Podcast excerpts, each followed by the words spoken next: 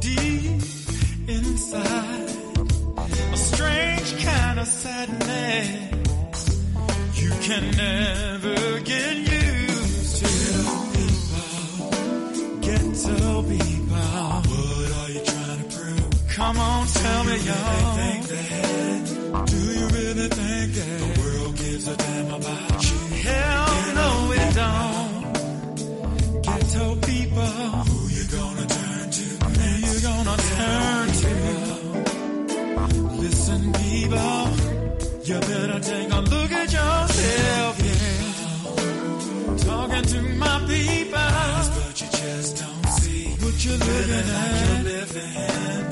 Living like you're living. Caught up in the make believe. Lost in Get your dream. Ghetto people. Stop giving up your self respect. Stop it, y'all. Talking to my people. Yeah.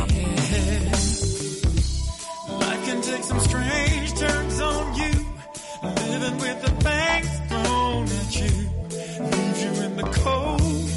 a day that's not worth having. Chances on the shortfalls of greed won't come to feel what you need when what you really want.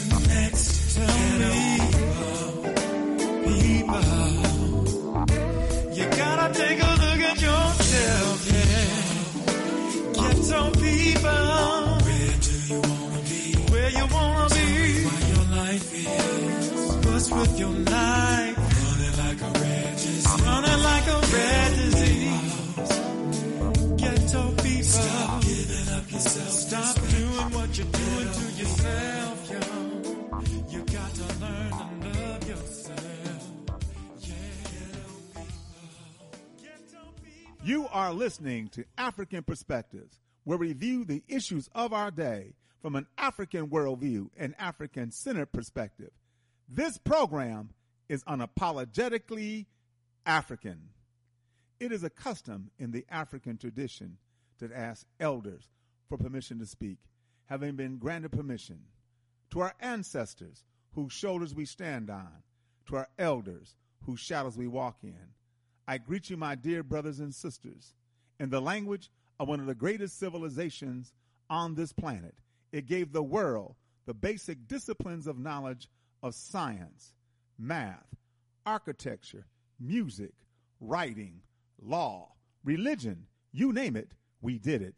The Greeks called it Egypt, but they called themselves Kemet, and Kemet means land of the blacks. I greet you all in the Kemetic language, the word of peace, Hotep. It is truly an honor and a privilege to pour libation because we truly do stand on the shoulders of those who came before us. We're going to use water because water has no enemies. Water is the great cleanser, the great purifier. Everything on the planet that lives, it needs water, from a tiny microscopic organism to a tall redwood tree. We pour water into the earth to invoke the spirits of our ancestors, and we say the word ashe, which simply means so be it.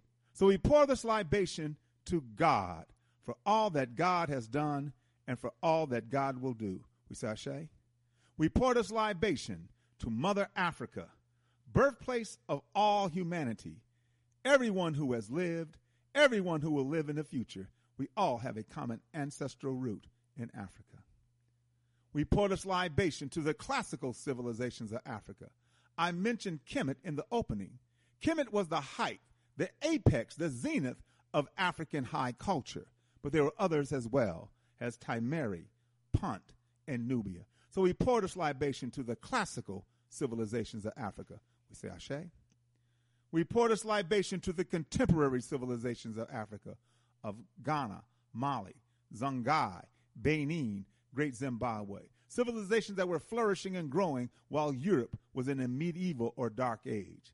The University of Sankore at Timbuktu, an outstanding educational institution. So we pour this libation to the contemporary civilizations of Africa.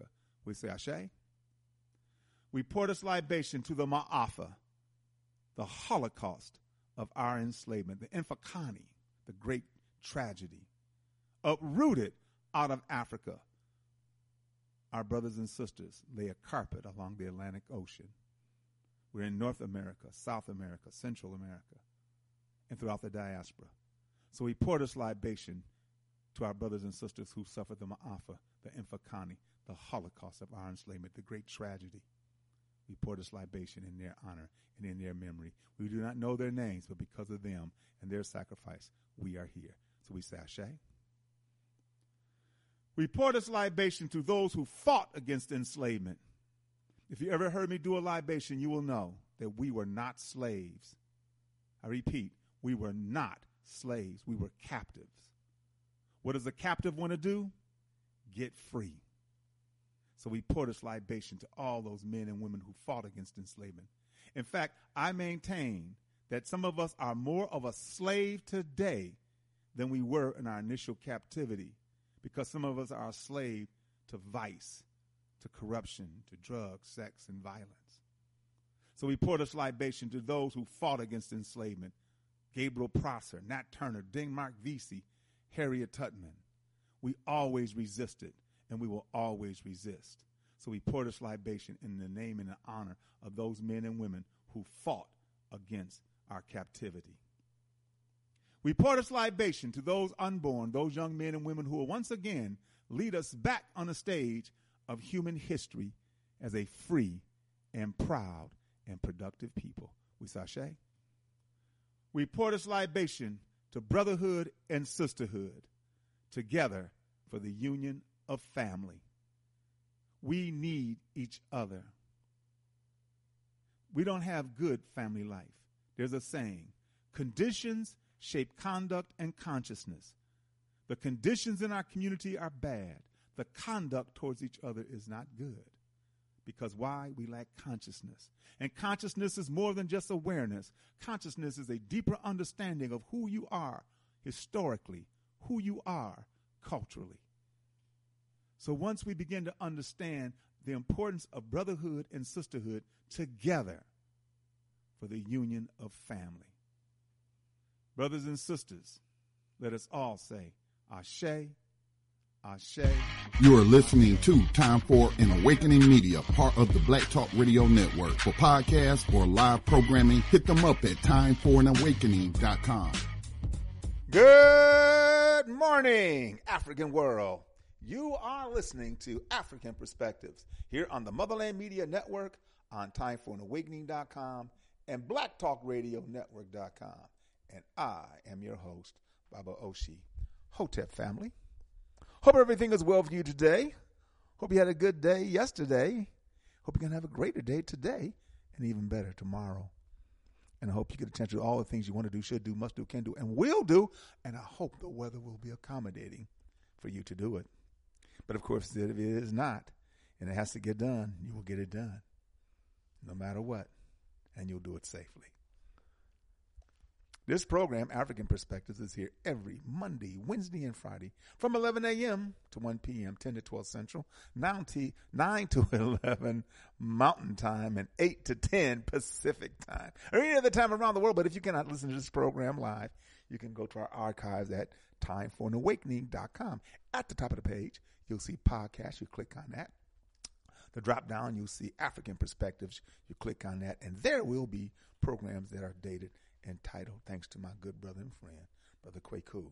Appreciate, appreciate you, dear brother. Right on. All right. Ah, other programming we have here on Time for an Awakening Media. Once again, this program is every Monday, Wednesday, and Friday, 11 a.m. to 1 p.m. Times are going to give our Eastern times. So on Tuesdays from 8 to 10, Black Reality Think Tank with Dr. William Rogers from 8 to 10. On Fridays at 8 p.m., Time for an Awakening with Brother Elliot and Brother Richard. On Saturdays from 7 to 9, the Sankofa Elders Council. And then on Sunday, once again at 7 p.m., Time for an Awakening with Brother Elliot and Brother Richard. And of course, the number to call is 215 490 9832. 215 490 9832.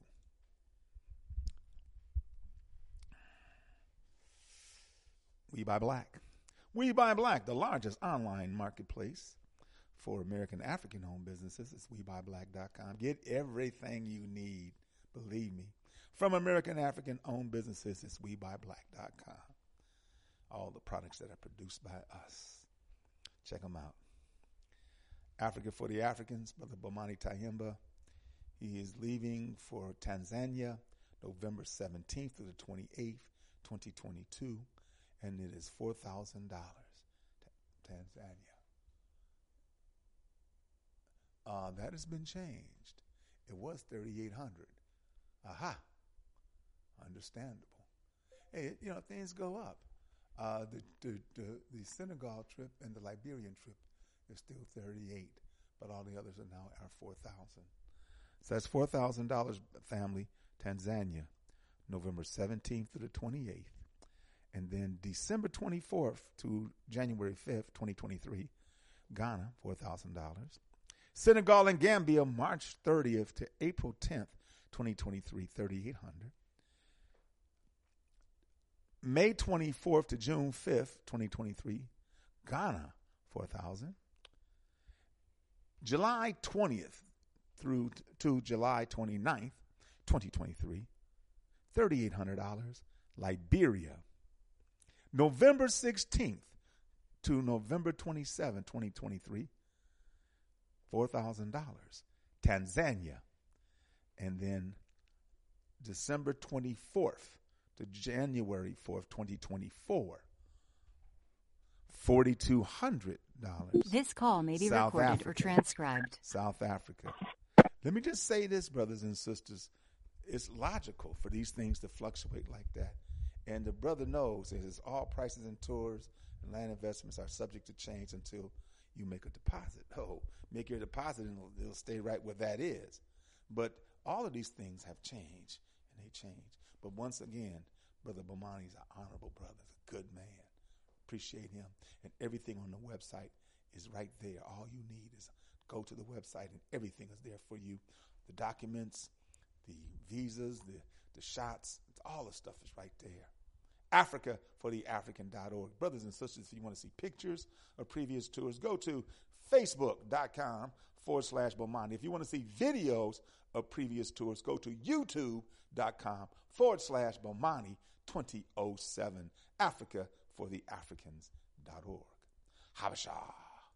HabeshaIncorporated.org. Habesha stands for Helping Africa by establishing schools at home and abroad. The work that they do is phenomenal. Here in the States, of course, they have the, uh, the Kashi, the Habesha Works Program, the Black Tar Roots, the Sustainable Seeds, Golden Growers, and the Urban Green Jobs, number of programs, and of course the, the Ghanaian program that they have because they're going to be going to Ghana October 8th through the 17th, 2022, the Kashi Project.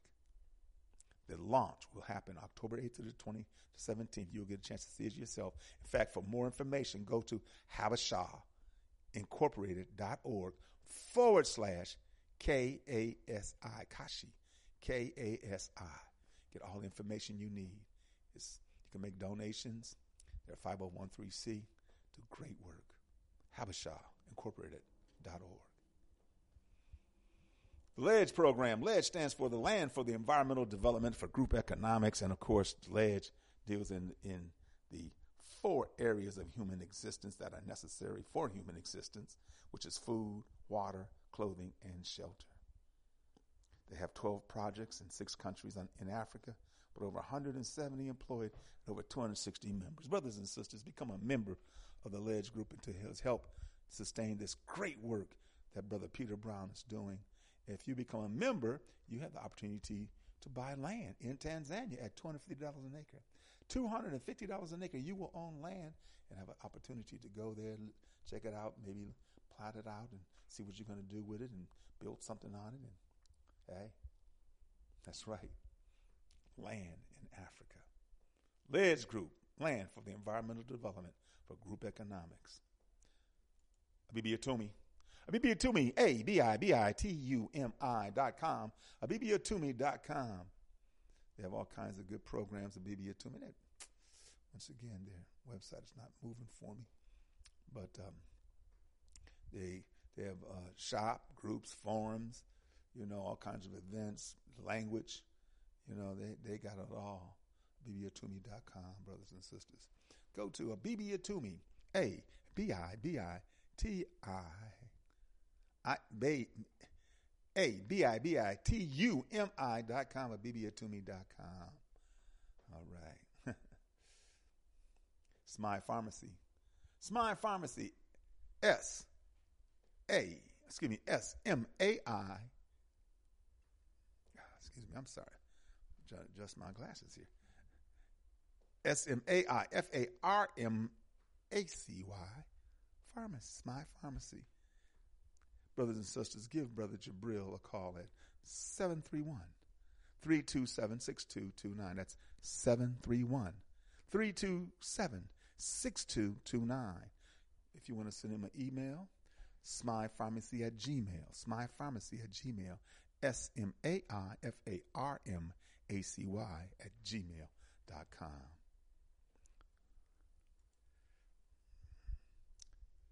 Moses, Brother Moses West, go to the Moses West Foundation.org. Moses West Foundation, learn more about it. The uh, AWG, atmospheric water generation process, the AWG, the technology that he has developed. You can make there is not there's not going to be a shortage of water, of clean drinking water. He can make it. Water's in in the three phases. Water is is liquid, is solid, and is gas. Okay? And as a gas, when you don't see it, the water molecules are in the air. He takes them out of the air, purifies it, condenses it, purifies it. Out comes drinking water. Okay? So, and we need drinking water. We need water.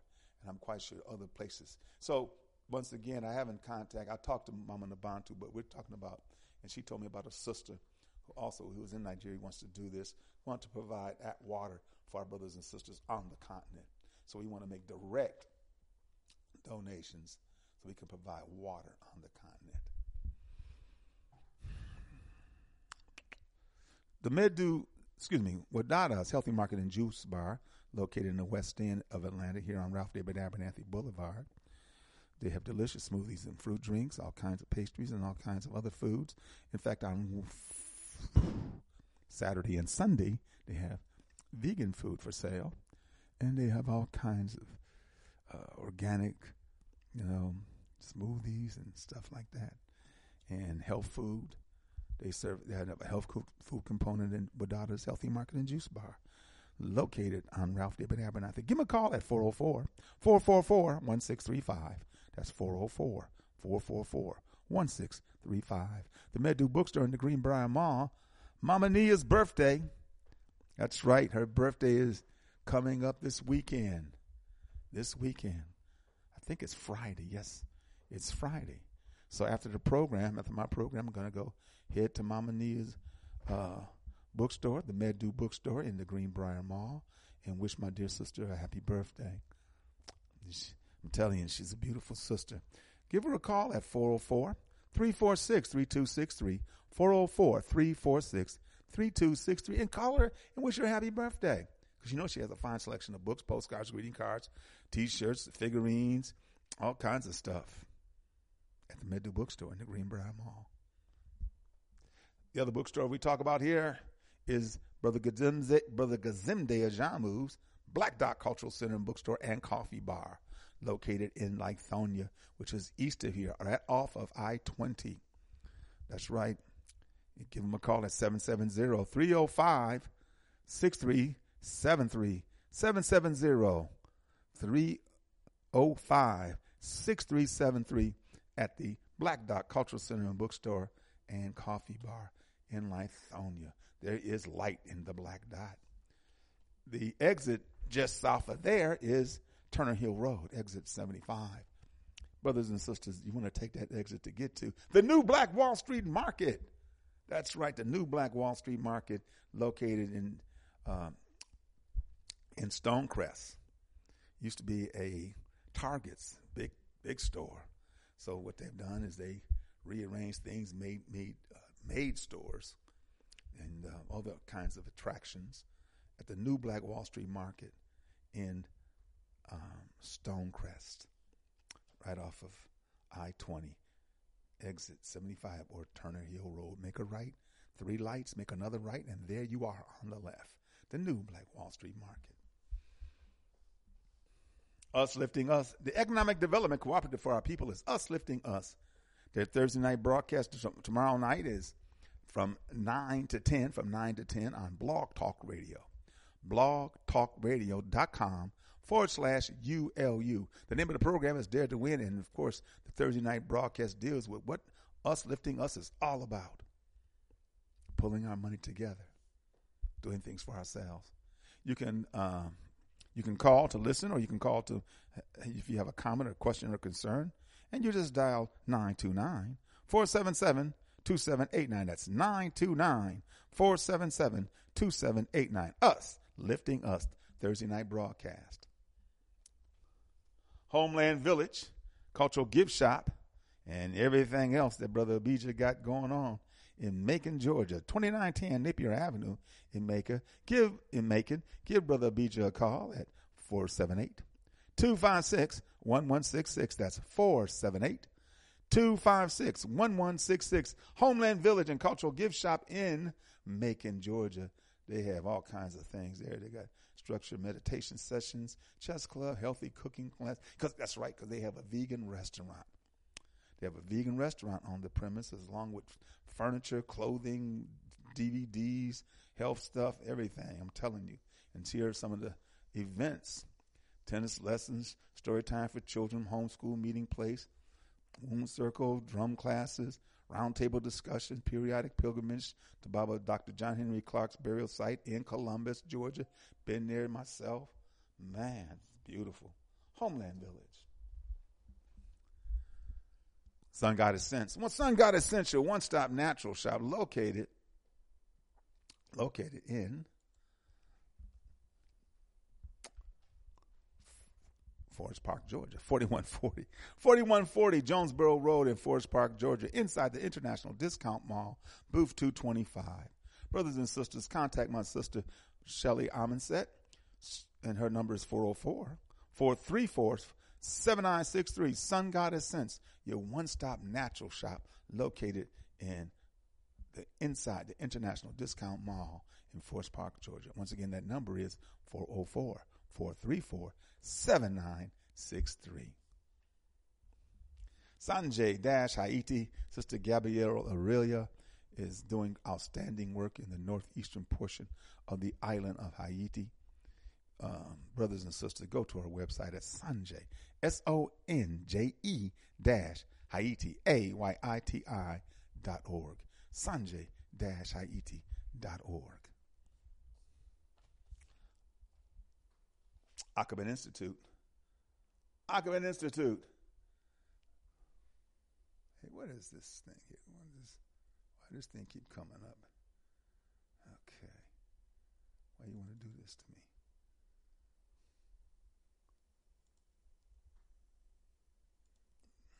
Okay.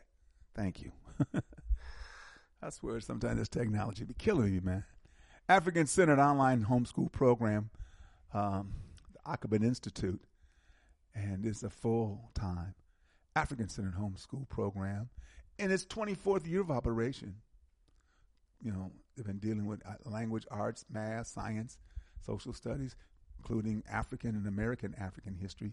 The game of chess is also a class and it's for students from fourth grade to 12th grade. So if you're if, if, if your son or daughter or grandson or daughter falls into that time frame of or grade area of fourth grade through 12th grade, check it out. And it's for this, of course, this school year, the 22nd into the 23rd, 2022 or 2023. And it's going to be Zoom. Contact Baba Baruti or Mama Ya by phone, 404 753 7237. 404 753 7237. Or email yabarudi at yahoo or mawalimu barudi at yahoo. Okay? Yeah. And in September, next month, September 10th, is the sixth annual African Warrior Men's Day celebration in in honor of the warriors. The, the presentation by Baba Mwalimu Baruti, followed by a sister's dedication and question and answer. It will be Saturday, September 10th, from 4 p.m. to 7 p.m., live and online. So for those who want to check it out live, it's going to be at the Black Dot. And the donation is $10 for men and $5 for boys. Live event to be held at the Black Dot Cultural Center and Bookstore located in Lithonia. Okay? And uh, so that's 770 770 305 6373. All right. And Kumbuka. Kumbuka, brothers and sisters, remembering the middle passage through the eyes of our ancestors. That's going to be November 19th, 2022, at, from 5 p.m. to 9 p.m. at the Sweet Spot, Metropolitan Parkway in Atlanta. $20 for family, $15 for a couple, $10 for an adult, $5 for children. Kumbuka, remembering the middle passage through the eyes of our very emotional, very deep. I've got to got to check it out. All right. Okay, family. Let's go to the Inye Say Sim of daily revolutionary thought. And then we'll you know go to some other areas that we're going to deal with today.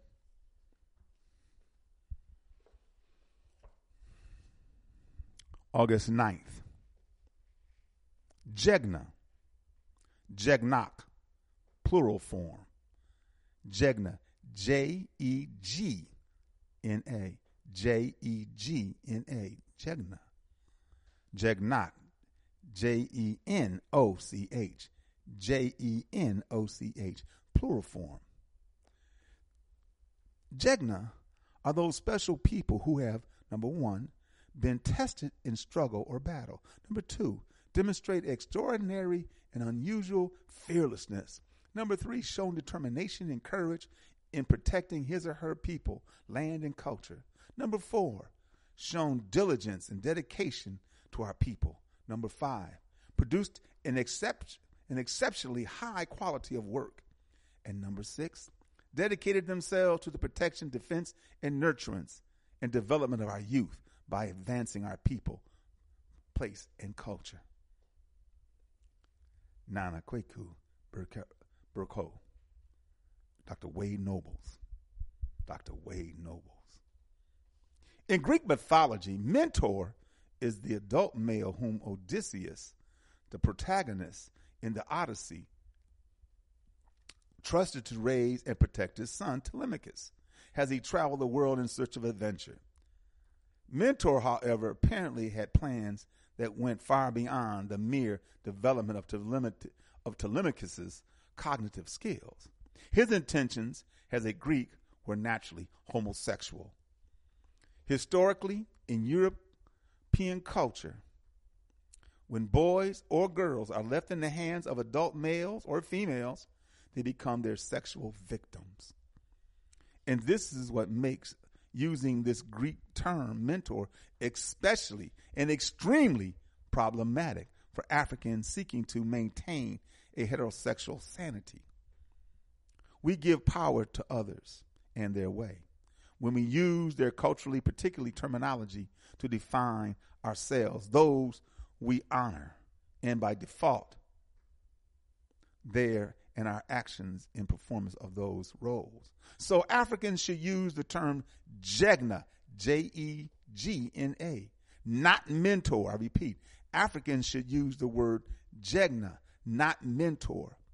When honoring those particular Africans who unselfishly put who unselfishly put so much of their energy into training our youth to be adult warriors, we honor them. We should. Affirm, I am a Jegna. I am a Jegna, and I'm honored to be so. August 10th. If an African centered liberation movement is to be successful, it must rescue the collective African mind and soul from the clutches of Eurocentric and non African centered ideology. Dr. Amos Wilson. We got two of the baddest brothers, Dr. Wade Nobles and Dr. Amos Wilson, right on August 9th and August 10th. Liberation does not just happen. It requires into it requires an intentional planned movement which the problem has been articulated and the means of correction understood and agreed upon by all involved. Any movement designed to liberate African minds and therefore African people must be informed by the magnitude and tenacity of our mental bondage and the fact that we are and must be uncompromisingly African if we are to be free. We must be uncompromisingly African if we are to be free. Nothing else. That is it. If not, no matter the efforts or sporadic successes, it will never truly emancipate us. If one tether, one surveil link to this cultural chaos remains, we will again be drawn back into its insanities. Affirm, I will tolerate not one tether, not one surveil link to this cultural chaos. Affirm, I will not tolerate one tether or not one surveil link to this cultural chaos. Brothers and sisters, the Inye Sesim of daily revolutionary thought. The Inye Sesim. Yesterday was Matthew Henson's birthday. Matthew Henson, of course, you all know who Matthew Henson is. That's the brother that made it to the North Pole before Admiral Peary. Okay? He's the brother. And, and based upon what I've seen and read over the years, and I remember, you know, that was one of the people too that I learned back in uh, back in the 60s, late 60s that learned Power, was Matthew Henson.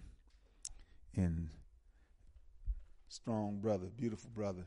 He is Taraji P. Henson, that's right, our girl Taraji P. Henson's great great grandfather's brother.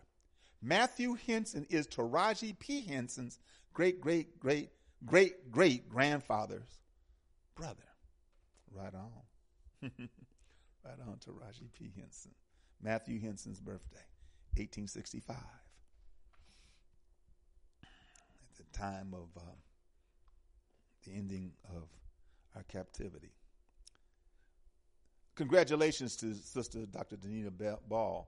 Dr. Denita Ball, she won the uh, Milwaukee County Sheriff's position yesterday. Uh, Wisconsin had their primaries yesterday, and she won um, for sheriff. Yep, congratulations to her. And in fact, uh, I never forget when they hired this, this Caucasian from out east. You know, she was in the running. In fact, her and a few other Milwaukee um, people in the Milwaukee Police Department, in the Milwaukee Police Department, were in running. But yet the mayor, Tom Barrett, decided to get this Caucasian from out east, brought in. And this mother, I, I was at a community meeting, and he, he, he said it not only once, which I corrected him, but twice. He said it at a at a Saturday evening forum for a lot of people, and then he said it at my at my good brother's friends uh, association, Northcott Neighborhood House. Again, and he said, crime creates poverty. Like, no, it doesn't.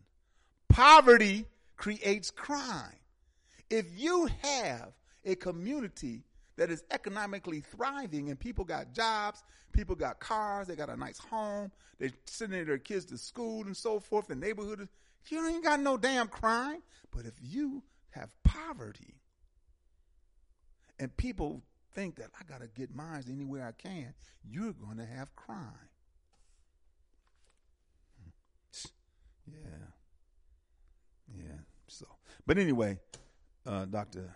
Denita Ball is now the Milwaukee County Sheriff. Also, too, Mandela Barnes, my good brother, my friend Jesse Barnes' son. Mandela Barnes was the lieutenant governor of uh, of Wisconsin under Tony Earl, Tony Evers, excuse me, Tony Evers, and um, Tony Evers now has a challenger who is uh, some Caucasian who who is a Trump supporter. He is supported by Trump. Now, this is interesting, y'all. Before I say something else about Mandela Barnes and who his challenge is, there are some Democrats who are supporting in these primaries the Trump backed candidates. Because the thinking is understanding these Trump backed candidates are way out there, still believing that the uh, election was stolen and other conspiracy theories and so forth. You know, and you just saw it recently, many of them came out uh, with uh, Trump being um, investigated at his place. The FBI and I'm, I'm sorry, whoever else went to Mar-a-Lago down there in Florida, and uh, you know, went through some other stuff that he had there. I mean, I can't see. Also, too, a judge signed an order to have it happen, which was which was appointed by Trump. Okay, and to me, if a judge looked at what they were saying needed to be done, it obviously it was correct.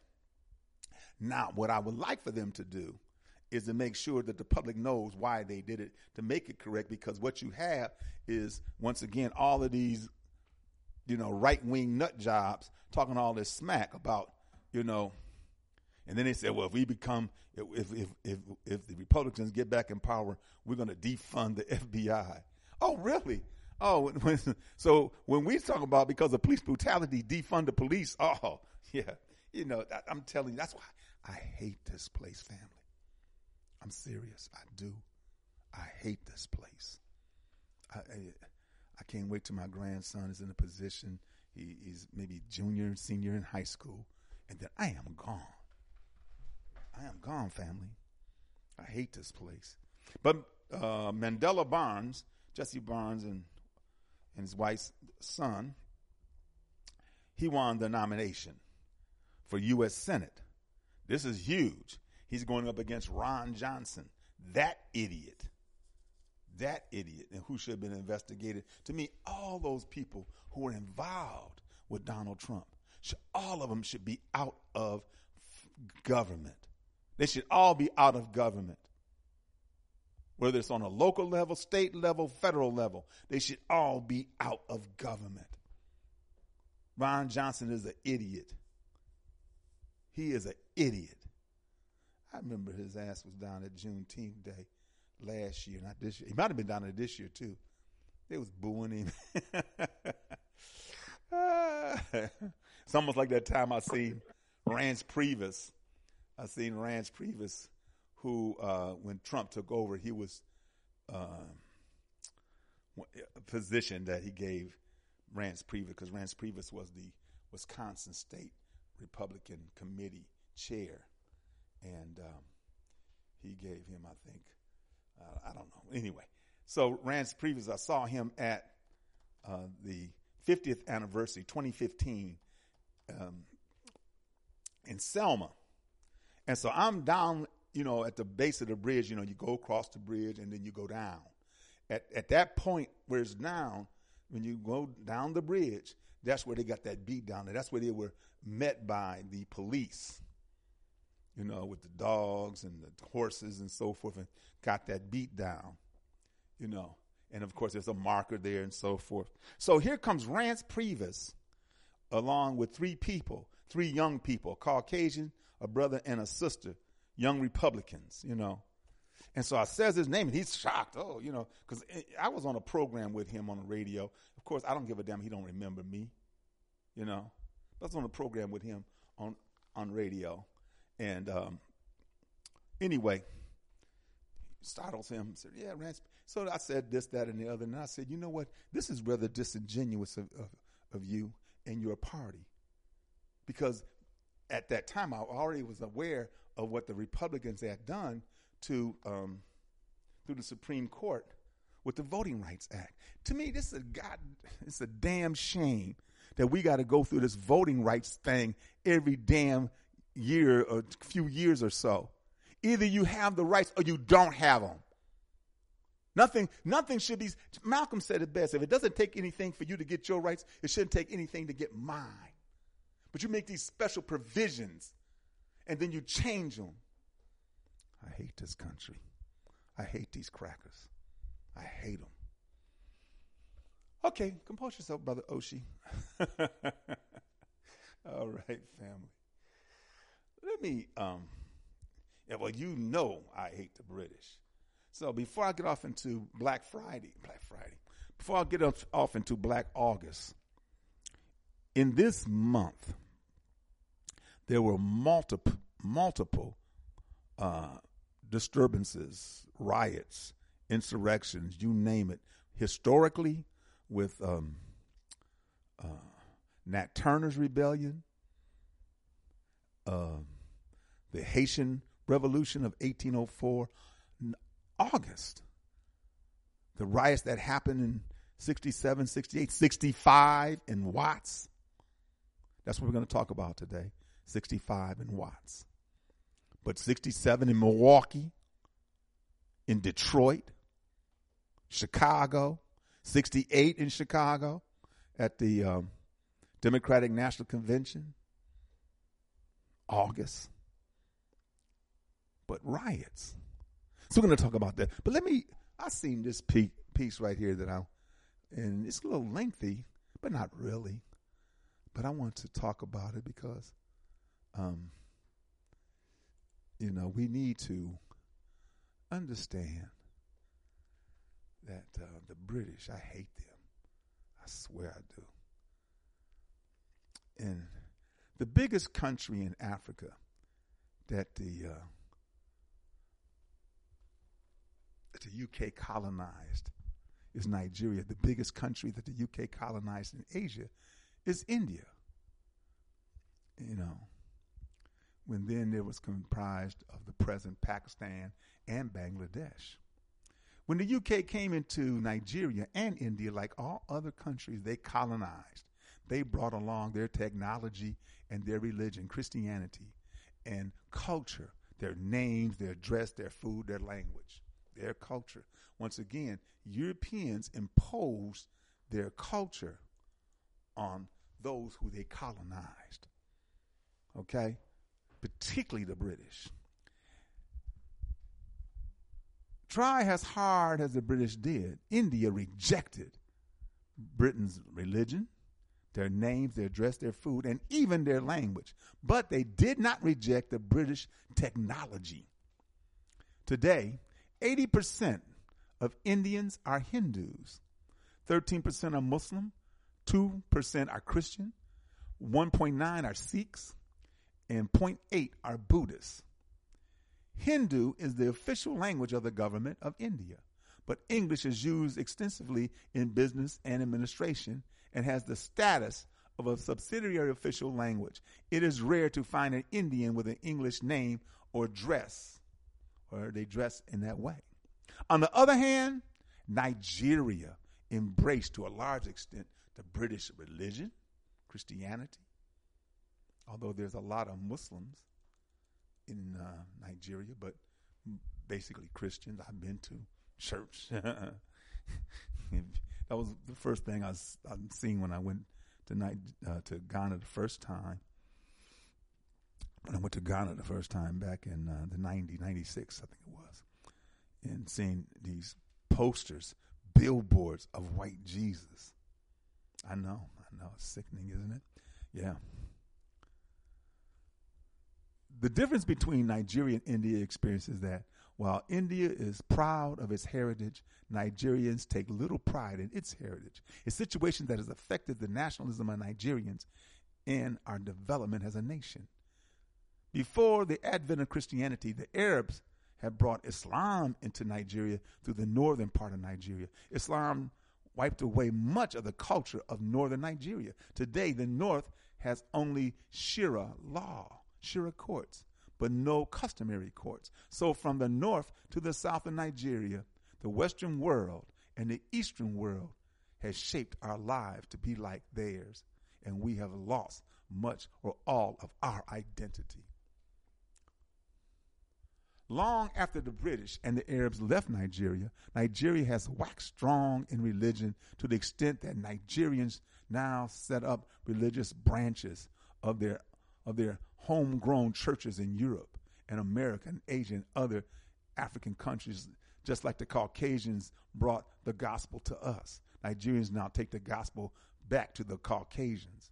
In Islam, we are very vibrant in the extent that if there is uh, a blasphemous comment against Islam in Denmark or in the U.S., even if there is no violent reaction in Saudi Arabia, the Islamic headquarters in the world, that's Saudi Arabia, the Islamic headquarters in the world, there will be loss of lives and destruction of property in Nigeria. If the United Arab Emirates, a country with 75% Muslim, is erecting the tallest building in the world and encouraging the world to come and invest in this country by providing friendly environment. Boko Haram ensures that the economy of the north and by extension that of Nigeria is crippled with bombs and bullets unless every Nigerian converts to Boko Haram's brand of Islam. We are indeed a very religious people. Meanwhile, while we are building the biggest churches and mosques.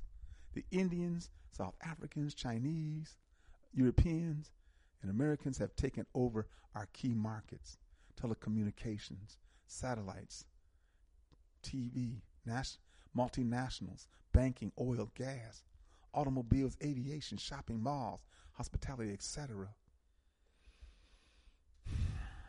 It's just like brothers and sisters. I don't know where you are, where you're listening to me from. But I, you know, I'm here in Atlanta, and, and what they say about Atlanta is bull. It's the black Wakanda. You know, damn Wakanda here. We don't own nothing. We don't run nothing. You go to every store. We don't have a supermarket here. That's a damn shame. The city of Atlanta, small as it is, 600,000 people. 40, 45, maybe half of that is us. The metropolitan area of Atlanta, 6 million people, a third of that. 2 million people are us. And we don't run a damn thing here. Oh, yeah, we got dark faces in high places in government. It's the same thing was just about to happen could happen in Milwaukee. The, the, the, the police chief is American African. The, the sheriff is. Uh, a brother will be the chief of the fire department soon. So what? So what? It doesn't mean independence, self determination, liberation, or even sovereignty for us as African people in this situation. All it means is acquiescence. Go along to get along. Hope and pray. Ironically, despite our exploits in religion, we are a people with little godliness, a people without scruples. It is rare to do business with a Nigerian pastor, deacon, or knight, elder, brother, sister, imam, mullah, uh, haji, or without the person laying landmines of bribes and deception on your path. We call it PR, facilitation fee, processing fee, transport money, financial engineering, deal, or whatever. But if it does not change hands, nothing gets done. And when it is amassed, we say it is God's blessing. Some people assume that sleaze is a problem of public functionaries, but the private sector seems to be worse than the public sector these days. One would have assumed that the more churches and mosques that spring up in every nook or cranny of Nigeria, the higher the morals in our society. But it is not so. The situation is that the more religious we get, the ooh, the baster we become. Our land never knew the type of bloodshed experienced from religious extremists, political desperados, ritual killings, armed robberies, kidnapping, internet scams, university cultists, and lynch mobs. Life has become so cheap and brutish that every day seems to be a bonanza.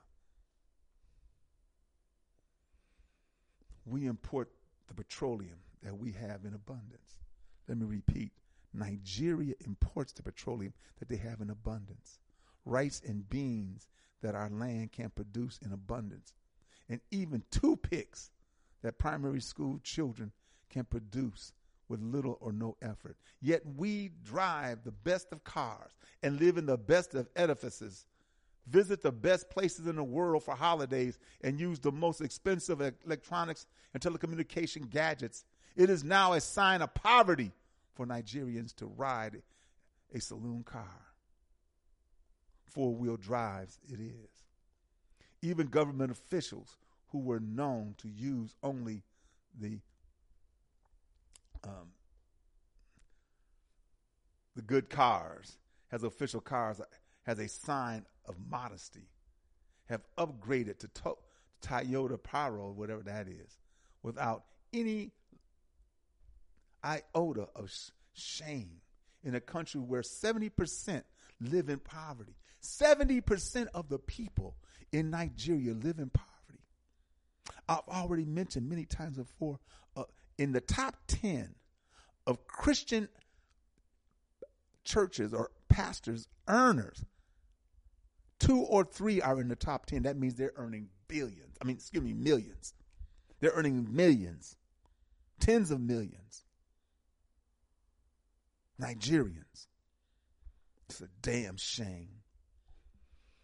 A nation that imports toothpicks and pens, flaunts wealth, and wallows in, you know, at a time its children are trooping to Ghana, South Africa, and the UK for university education, and its sick people are running to India for treatment.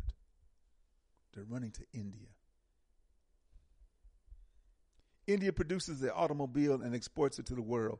India's medical care is second to none, and even America and European traveling to the country for medical treatment. India has joined the nuclear powers. India has launched a successful mission to the moon, yet bicycles and tricycles are common sights in India. But in Nigeria, only the wretched of the earth ride bikes. I have intentionally chosen to compare India and Nigeria rather than China, North Korea, Brazil, Malaysia, or Singapore because of the similarities between India and Nigeria. But these countries were not as promising as Nigeria at the time of our independence.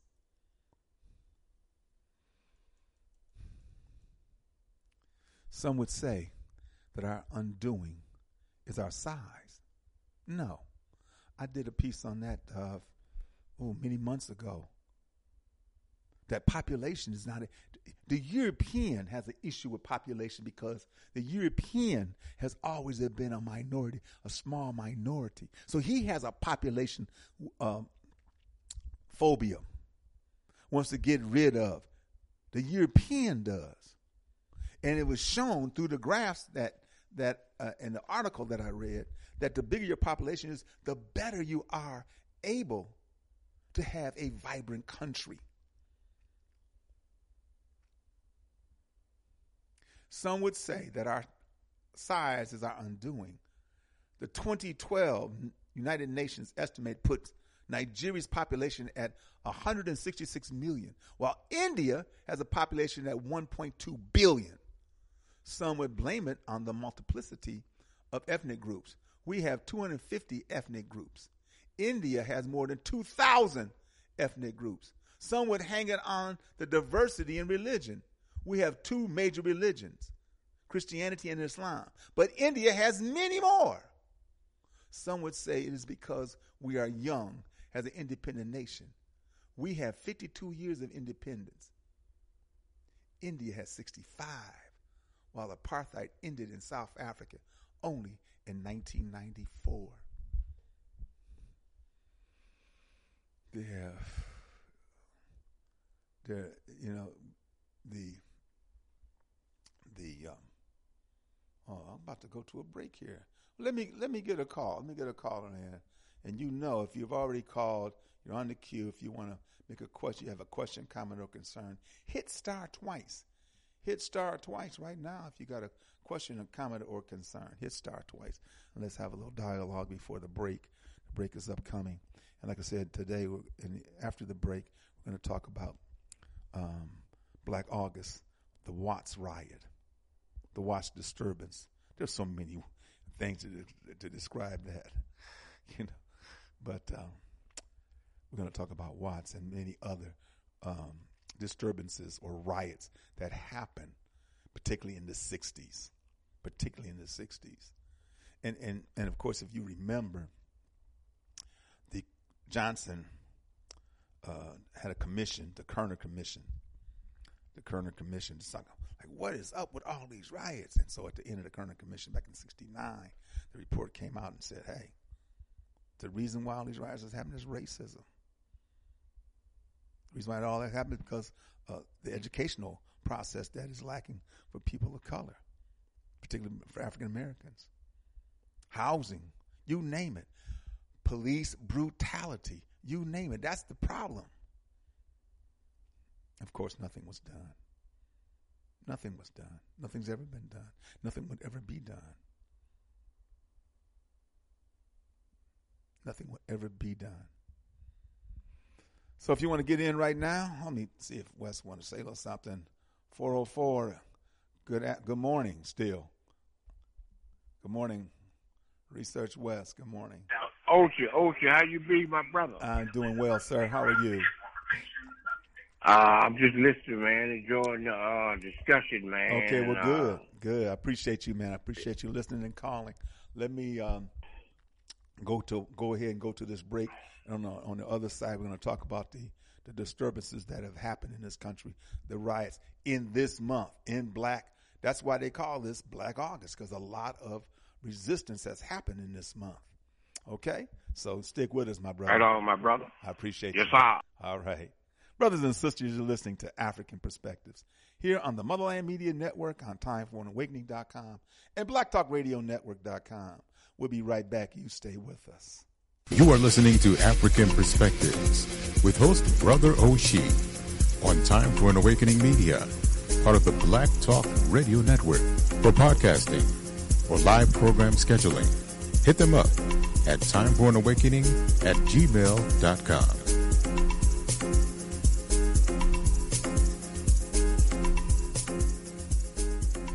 all agree tonight, all of the speakers have agreed that America has a very serious problem. Not only does America have a very serious problem, but our people have a very serious problem. America's problem is self-destruction. Yeah, for self-destruction. Self-destruction.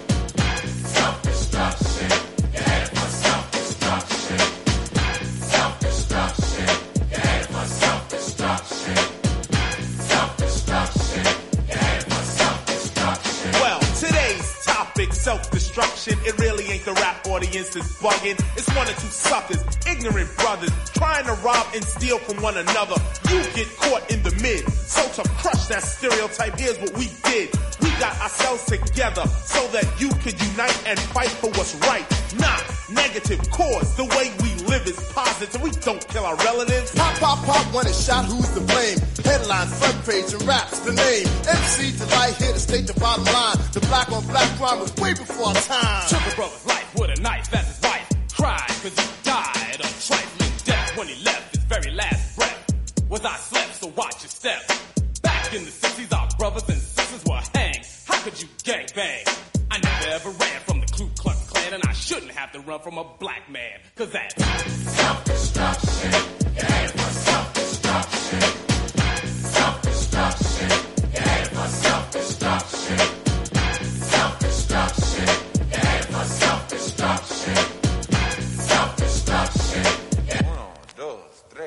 Funky fresh dressed to impress, ready to party. Money in your pocket, dying to move your body. To get inside, you pay the whole ten dollars. Scotch tape with a razor blade, taped to your collar. Leave the guns in the crack and the knobs alone.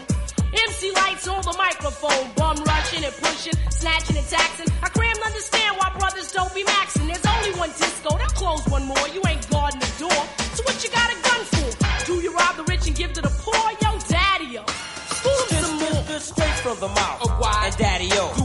End up in jail and gotta go. Cause you could do crime and get paid today. And tomorrow you're behind bars in the worst way. Far from your family. Cause you're locked away. Now tell me. Do you really think crime pays? Scheming on taking what your brother had? you little sucker. You talking all that jazz. It's time to stand together in a unity. Cause if not, then yo, we're soon to be self-destroyed, unemployed. The rap race will be lost without a trace.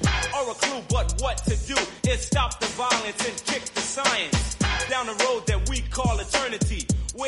is formed and you learn to be self-sufficient, independent. To teach the each is what rap intended, but society wants to invade. So do not walk this path that they laid. It's Self-destruction. Yeah, for self-destruction.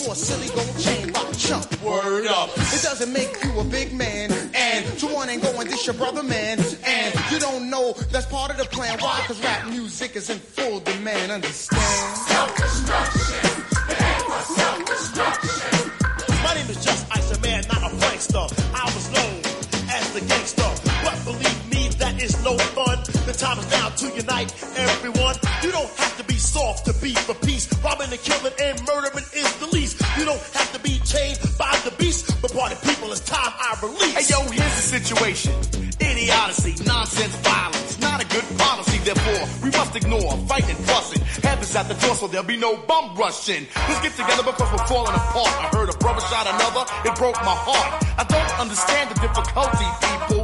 Love your brother, treat him as an equal. They call us animal, mm-mm, I don't agree with them. I'll prove them wrong, but right is what you're proving them. Take heed before I lead to what I'm saying, or we'll all be on our knees The praying. heavy deep deep in the heart of the matter. The self-destruction is served on a platter. Making a day, not failing to anticipate. They got greedy, so they fell for the bait. That makes them a victim. Jails, but to the vets they're a duck. There's no one around, cause in jail you're a number. They never took the time to wonder about self-destruction. Yeah, for self-destruction. Self-destruction. Yes, we urge to merge. We live for the love of our people, the hope they get along. Getting a point to our brothers and sisters who don't know the time. Boy, so we gonna ride. Instead in your heads, you know our job to build and collect ourselves with intellect. To keep ourselves in check, or else it's self-destruction. Yeah, for self-destruction. Self-destruction. Yeah, for self-destruction. You are listening to Time for an Awakening Media, part of the Black Talk Radio Network. For podcasts or live programming, hit them up at timeforanawakening.com. Welcome back, brothers and sisters. Once again, you're listening to Afrikan Perspectives here on the Motherland Media Network on timeforanawakening.com and blacktalkradionetwork.com. Self-destruction, brothers and sisters. That's what we headed for. Seriously. Afrikan Perspectives every Monday, Wednesday, and Friday, 11 a.m. to 1 p.m. On Tuesdays, Black Reality Think Tank from 8 to 10 on Tuesdays with Dr. William Rogers. On Fridays, if it's Friday and it's 8 p.m. Eastern, it is time for an awakening with Brother Elliot and Brother Richard. Saturdays from 7 to 9, the Sankofa Elders Council. And then on Sunday at 7 p.m., once again, time for an awakening with Brother Elliot and Brother Richard. And the number to call is 215 490 9832. 215 490 9832.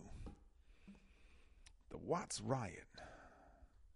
Once again, um, this being Black August, so many things happened in the month of August historically.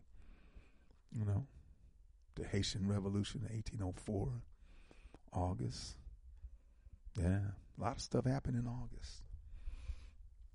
And, um, you know, but initially, as it was formated, as it was forming, it was the resistance in the prisons. It was Jonathan Jackson trying to free his brother, George Jackson, being murdered being killed. And then, of course, a year later, George Jackson was killed in Soledad prison. And all the political prisoners. In fact, uh, the Inye Seisim, I read Mutulu Shakur. You know, I think he got out. I believe he got out. His health was really bad. And I, I'm not. If somebody knows for sure, give me a call. But I believe that he did. Yeah, yeah. The month of August.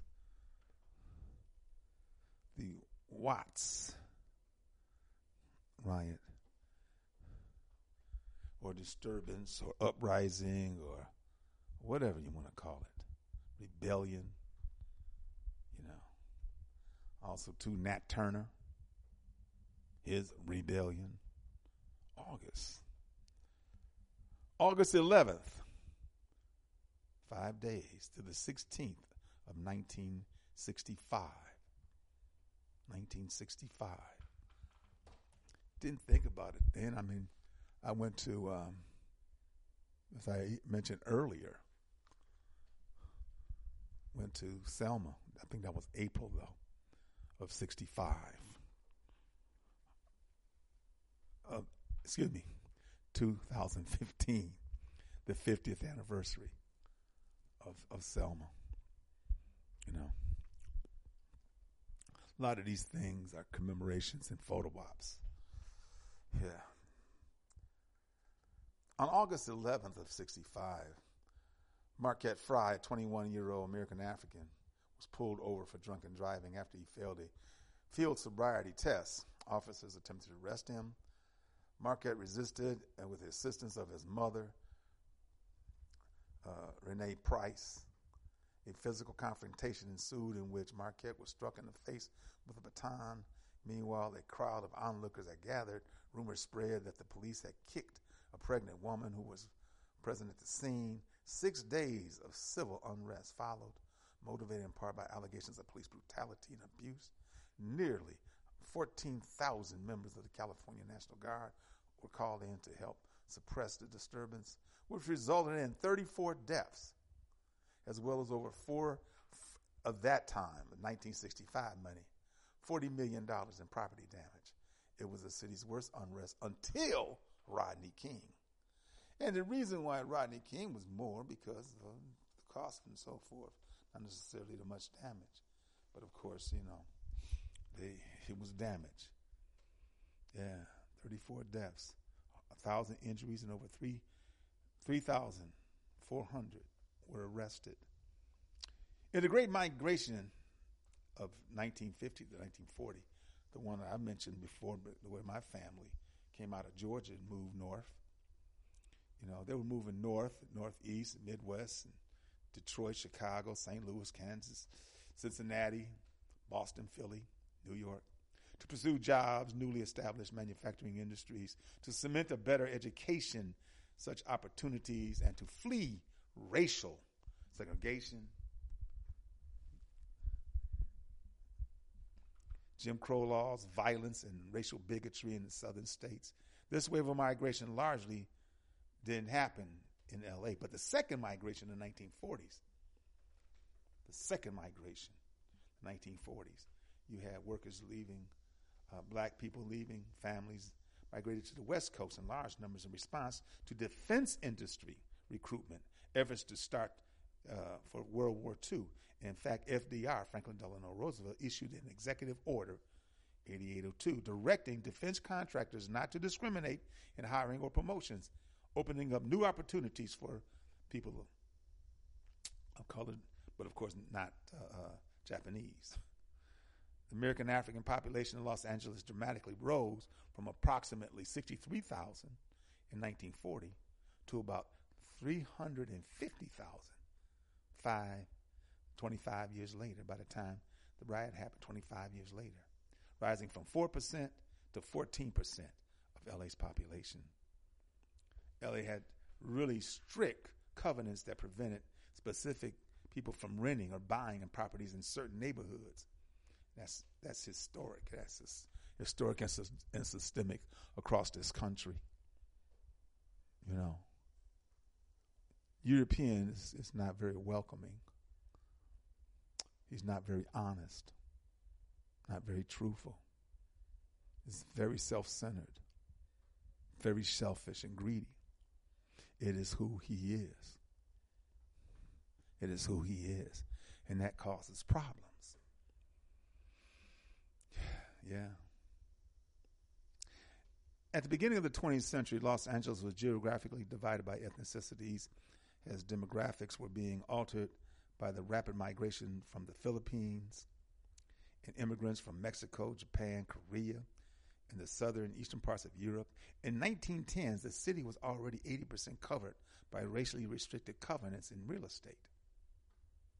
By the 1940s, 95% of Los Angeles and Southern California housing was off limits to people who were not Caucasian. People who are not Caucasian and who had served in World War II or worked in LA's defense industry returned to face discriminatory patterns in housing.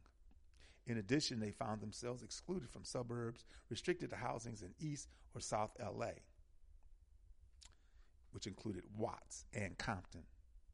Such, real, in fact, what's interesting, if, if I haven't been to Compton, I've, no, I have been to Compton. I didn't. I haven't been to Compton uh, even when I went to um, um, Watts a few years ago, before the pandemic, I went to to the big street festival to have in August. yeah, and and so what happens in in Compton now is the takeover of Compton by Latinos and some of them just overtly, you know, nasty about it too. You know, forcing our people out of the neighbor out of their neighborhoods. Such real estate practices severely restricted educational and economic opportunities available to those who are not Caucasian. Following the U.S. entry into World War II, attack on Pearl Harbor, the federal government moved or interned 70,000 Japanese Americans from Los Angeles, leaving empty spaces in predominantly Japanese owned areas. This further blustered the migration of African Americans, American African residents, to the city during the second migration to occupy vac- vacant spaces such as Little Tokyo. As a result, housing in southern Los Angeles became increasingly scarce, overwhelmingly the already established community and providing opportunities for real estate developers. Davenport Builders, for example, was a large developer who responded to the demand with an eye on undeveloped land in Compton. What was originally a mostly Caucasian neighborhood in the 1940s increasingly became an American African middle class dream in which blue collar laborers could enjoy suburbia away from the slums. yeah, well, we're moving on up.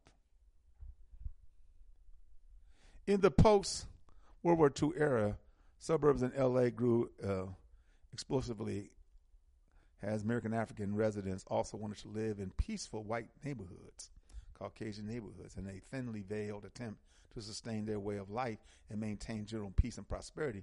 Most of these suburbs barred our people using variety of methods. Caucasian middle class people in neighborhoods bordering American African districts moved in mass to the suburbs.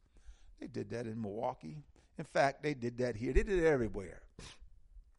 And of course, uh, since the downtowns, which were deteriorating at that time, and then of course money came into them and blustered and uh, new uh, venues, um, theaters, and so forth, sports arenas, and so all those things came into the city. The Caucasians now are moving back into the city. All that white flight has been reversed. They're moving back. Gentrification. Where I live here in Atlanta, seriously gentrifying. I don't know if I said this. I told this to my daughter. I said, I saw a Caucasian just walking up the street, you know, and I just had to pay more on my taxes and so forth, more on my on, on my uh, mortgage, you know, and um, I mean a lot more. So as I saw him walking, and, and I was you know pulling by, uh, I pulled up on him. I said, "Excuse me, do you live over here?" Yes, I do. You know what? You're the reason why my damn taxes and stuff is up. Yeah, thanks a lot, dude. Bye. Drove off. said, Dad, you didn't do that. You know me, I did it. Hell yeah, I did it. Because that's the fact. That's the fact. Yeah, they don't give a damn, do they? No, they don't. And never have. And the same goes, they they never will. Despite its reform and having a professionalized military-like police force, William Parker was LA's new face, and he repeated the criticism of the city's Latinos and American Africans for police brutality resulting from his recruiting of officers from the South with strong anti-African and anti-Latino attitudes. Chief Parker coined the term "thin blue line." Yes, that thin blue line protects us, um, good people from that very bad element. That's the same thing. Harold Breier in Milwaukee. Harold Breier in Milwaukee was the police chief at the time of, of the disturbance, and uh, he looked like Bull Connor. I ain't Bull. I ain't bullshit. he looked like Bull Connor of, of, of Birmingham, Alabama, and had the same mentality, you know. Yeah, because Milwaukee had defined lines of segregation. They had a viaduct that ran through the city, you know, and and and the south side of the viaduct was Caucasians. The north side of the viaduct was especially the near south side and near north side. And of course, when we started to move, we started moving further north. In fact, when I was a kid, uh, there was a, a, a, main street, a main thoroughfare, Capitol Drive. We wanted to get to Capitol Drive. Then later it was Silver Spring. And then it was Brown Deer, you know. now we weren't going south. Okay, we weren't going south. But now we live all over and you know, deal. the city's gone to hell anyway. So on that evening, uh, Wednesday, August 11, 1965, when 21 year old Marquette Frye, you know, he's, he's driving his mama's 1955 Buick, was drunk, and his brother was in the back. You know, his brother Ronald was in the back, and they started fighting with the cops. And, and when, when Rena Price reached the intersection of Avalon Boulevard and, and 16th Street that evening, she scolded Frye for drinking and driving, as she, she recalled in the 1985 interview with the Orlando Sentinel. However, the situation quickly escalated. Someone shoved Price. She was struck. Uh, Price jumped on the officer. Another officer pulled out a, a, sh- a shotgun. Backup police officers attempted to arrest Frye by using physical force to subdue him after community members reported that a, police had roughed up uh, uh, Frye and, and kicked a pregnant woman. Oh, it was on. As the situation intensified, growing crowds of local residency residents watching the exchange began yelling and throwing objects at the police. Frye's mother and brother fought with the officers and eventually were arrested along with Frye. After the arrest of Price and her sons, the crowd continued to along Avalon, Avalon Boulevard. Police came to the scene to break up the crowd several times that night, but were attacked when people threw rocks and chunks of concrete and whatever they could get in a 46 mile square mile area swath of Los Angeles was transformed into a combat zone for the next six days. For the next six days, the riot was on, and and I know you've probably seen some um, uh, photos of it. You know what happened. Yeah, I'm gonna play something that that, uh, and this is how it's his. This is small, but this is this is how it was sounding, and and this is the news feed of the situation of that August 11 day in 1965.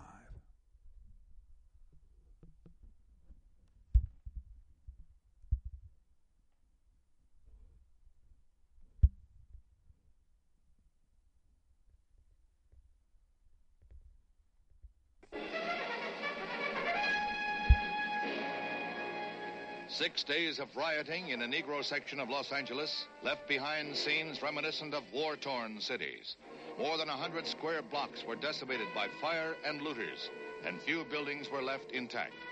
Firemen were harassed by snipers and brick throwing hoodlums as they attempted to control the fires, many of which were left to burn themselves out. As the National Guard moved in to restore comparative calm, the losses by fire alone were put at $200 million. No attempt has yet been made to estimate the losses suffered at the hands of the looters who stole everything from liquor to playpens.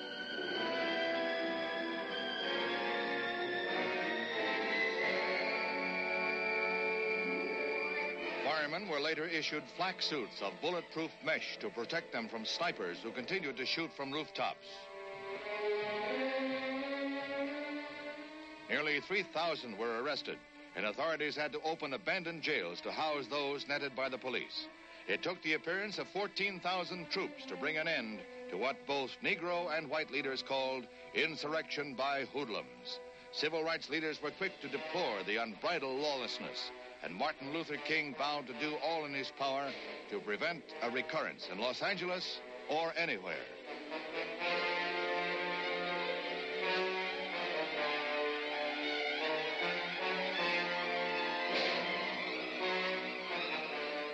An uneasy calm prevails in what is known as the Watts area of the city. A curfew was put into effect, and the entire section declared off limits to all but residents. The people who live here are suffering great hardship with no grocery, drug, or other service stores able to operate.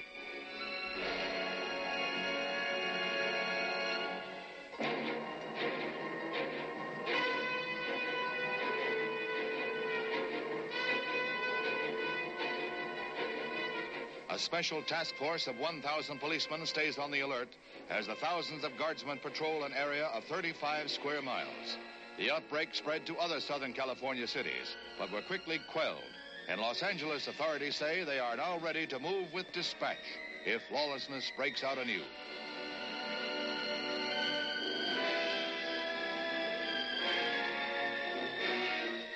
The riots in Los Angeles have written a sorrowful page in American history.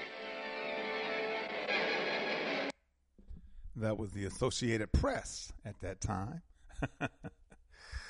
Ah, Associated Press, and you see, you hear how they describe everything, and of course, uh, obviously the the issue is uh, those rioters, those those people who are doing all this destruction.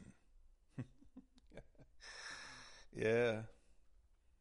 To quell the riots, Chief Park initiated a policy of mass arrests. Following the deployment of the National Guard, a curfew was declared for vast regions of south central Los Angeles. In addition to the guardsmen, 934 LAPD officers and 718 officers from the Los Angeles County Sheriff's Department were deployed during the insurrection or the disturbance. Watts and all African American area in Los Angeles were put under the curfew. Uh, In fact, there's another one I have. I'm not going to play that one. They show where they're just arresting people, stopping them. If they're out after the curfew, they could be whoever, and they'll stop their car and arrest them. Yep. Watts and all. Okay. Eventually, 3,500 people were arrested, mainly for curfew violations by the morning of Sunday, August 15th. The riot had largely been quelled. They had it under control. Over the course of six days, between 31,000 and 35,000 adults participated in the, in the so-called riot. Around 70,000 people were sympathetic, but not active. I would have been very sympathetic. Over the six days, there were 34 deaths, 1,000 injuries, and 3,400 people arrested, and over 40 million property damage. Many Caucasians were fearful of the breakdown of social order in Watts, especially since Caucasian motors were being pulled over by rioters in, in nearby areas and assaulted, just like what happened in, in um, the Rodney King. Because this this disturbance was, you know, was serious, but Rodney King was even greater because of what happened. Not the beating of Rodney King, not the beating, not his beating, but the fact that the L.A. and you've seen it. Someone was brave, brave enough because you don't have the incident on, on on video at that time, 1960. You wouldn't have it. But in 92, when Rodney King experienced what happened to him, somebody had a camcorder. Somebody had a camcorder and filmed and filmed Rodney King getting that beat down. I mean, nobody was attempting to, you know, to, they just took turns wailing on his ass with batons and so forth and kicking him. A total beatdown. And yet, all those officers, all of them were exonerated. No one was found guilty. In 1966, an essay by Bayard Rustin wrote, The whole point of the outbreak in Watts was that it marked a first major rebellion of Africans, American Africans, against their own machismo and was carried on with the express purpose of ass- asserting they would be no longer quietly submit to the deprivation of slum life. Despite the allegations that criminal elements were responsible for the riot, the vast majority of those arrested had no prior record. That's right. We're all just pissed off. We mad. We just can't take no more. We're fired up. Can't take no more. Three sworn personnel were killed in the riots. An LA firefighter was struck when a wall of fire weakened structures fell on him while he was fighting a fire in the store. An LA uh, deputy sheriff was accidentally shot by another sheriff, friendly fire, in his struggle with rioters. Every time I hear about friendly fire, I think about uh, Pat Tillman. Pat Tillman. Situation happened 9 11, and you know that's coming up soon, and I'll do my annual. This is a bullshit inside job uh, piece on that, and I'll I'll say that in front of anybody's face. I'd tell that in front of anybody's face. 9 11 was bullshit. 9-11 was an inside job. Then those Saudi Arabians, and you just heard that recently because of uh, uh, Saudi Arabia wants to do this golf, live golf tournament, and all the people are mad at, at all those who want to deal with the Saudi Arabian. It was an inside job. That's coming up, you know. But, so, yeah. The rioting, 9 11, and the scuffles. Despite debate rose quickly over what had taken place in Watts, as the area was known to be under great deal of racial and social tensions. Reactions and reasonings about the riots greatly varied based on the perspective of those affected by and participating in the chaos. National Civil Rights leader Dr. King spoke two days after the riots happened in Watts. The riots were partly responsible for Prop 14, a constitutional amendment sponsored by the California Real Estate Association and passed that held in effect repealed the Rumford Fair Housing Act. In 1966, California Supreme Court reinstated the Rumford Fair Housing Act in the Reitman versus Mulkey case, a decision affirmed by the Supreme Court the following year, declaring the amendment to violate the U.S. Constitution and laws. A variety of opinions and explanations were published. Public opinion polls studied in the few days after the riots showed that a majority believed that the riots were linked to communist. there they go again, huh? To communist groups. there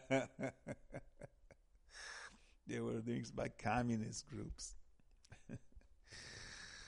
and of course, the Kerner Commission. Uh, the hearings were also intended to make a ruling on a discrimination case against the police for the alleged mistreatment of members of the Nation of Islam.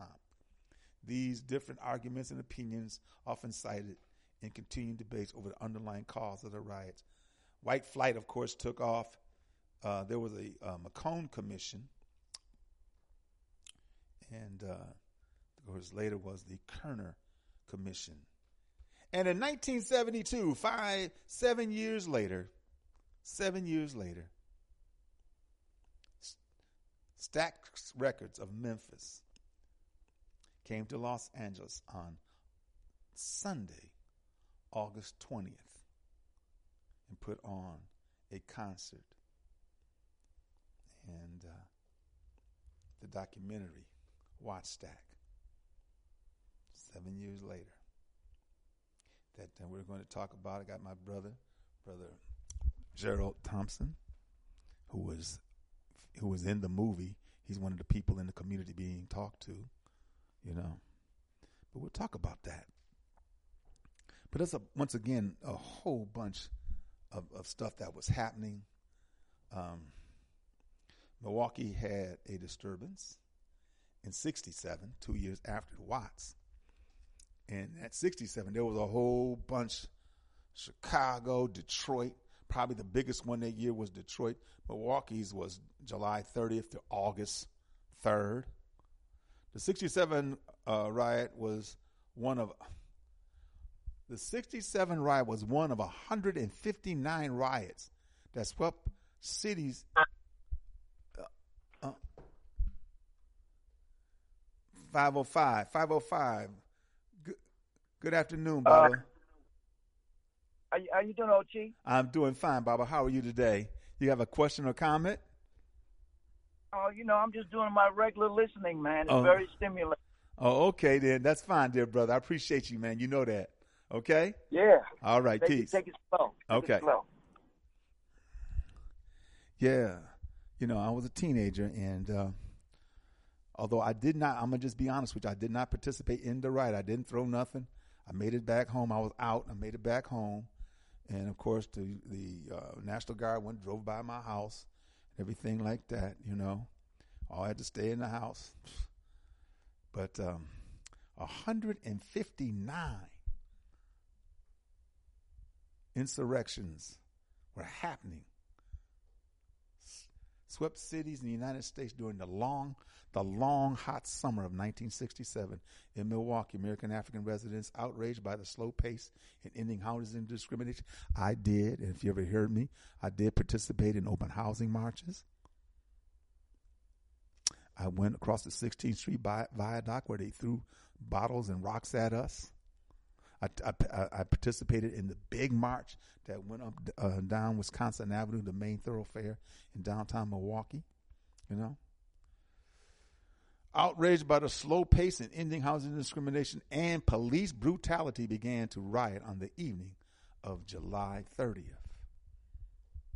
Four people died, 100 were injured, and 1,700 Milwaukeeans were arrested. Then, fast forward almost almost 50 years. 2016, I was in Milwaukee then, August. August 13th, 2016, I was in Milwaukee. You know, I live here in Atlanta, but I was in Milwaukee. But not for the ride. I missed it. So I was, I think, I think I was there like August 10th, something like that. A week prior. Week prior. A disturbance happened to where um, my daughter and, and, and my my grandson live in that area, right in that immediate area there. A riot broke out in the Sherman Park neighborhood in Milwaukee, sparked by police shooting of a 23 year old Sylville Smith. And, and the deal with Sylville Smith was interesting because um, the shooter was an American African police officer. And, and, and and based upon what um, one of his relatives said, they knew each other from school. You know? They knew each other from school, Sylville Smith. And um, where it started at was Sherman and Burleigh. And it moved up down the street.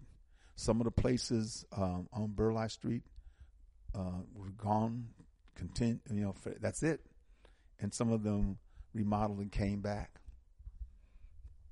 Yeah, devastated once again the community. In fact, one of the main places where it happened uh, was a service station. These, uh, I'm not sure if they're Indian or Arab.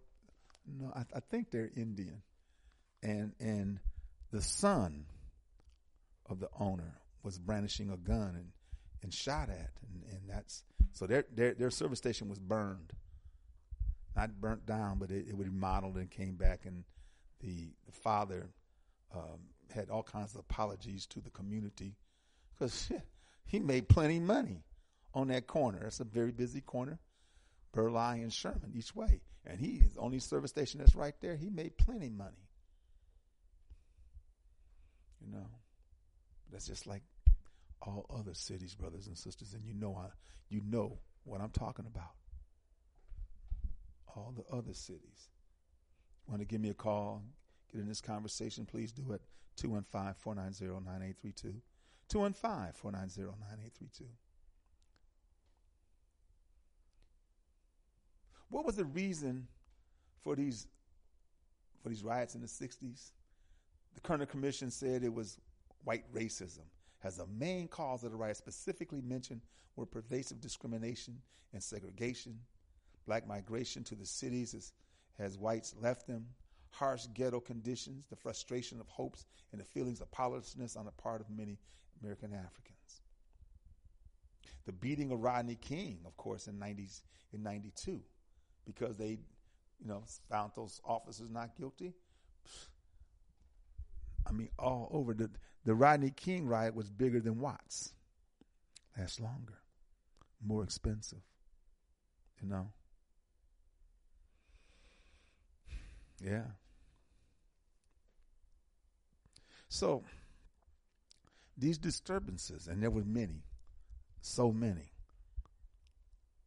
all over this country.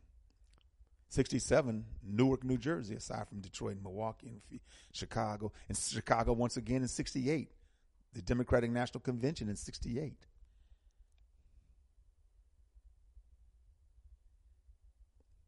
Now, not so much big time in this time, you know, not because uh, everything is all good, because it's not. But we have a malaise, we have a, an attitude. I don't, I don't give a damn about rioting. I give less than a damn about rioting.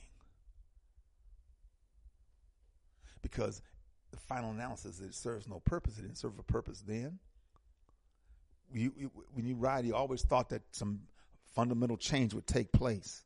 Well, when the Kerner Commission said what it was about, not a damn thing happened. Not a damn thing happened. So, yeah. And somebody said, well, you turn up your own community. It ain't ours. These stores ain't ours. 67, the ones that were ours, they put Soul Brother. I'm quite sure what I just said, some of y'all can remember that. You know, they put Soul Brother. I, remember, I remember some Caucasian stores. yeah, Soul Brother, yeah, right.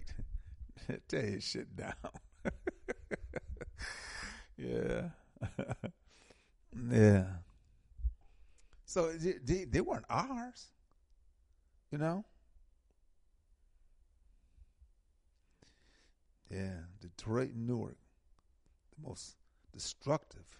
Many contemporary newspaper headlines describe them as battles as a result of the rioting of 67 and the preceding two years. The long, hot summer. The long, hot summer of 67. Yeah. Newark, New Jersey. I remember reading about Newark, New Jersey. The Newark uprising began on July 12th when an American African cab driver was beaten by two Caucasian cops for a minor traffic offense. The five days of rioting and looting that followed and produced 26 deaths, 700 injuries, and more than 1,400 arrests. You know, more 1,400 arrests. The National Guard and the state troopers were called in to restore order. Yeah. So you see, my contention is I these and I, I understand. I mean, obviously, the, the, the deeper rebellions is Nat Turner. We're in captivity, and brothers and sisters were down with it. The Haitian Revolution, 1804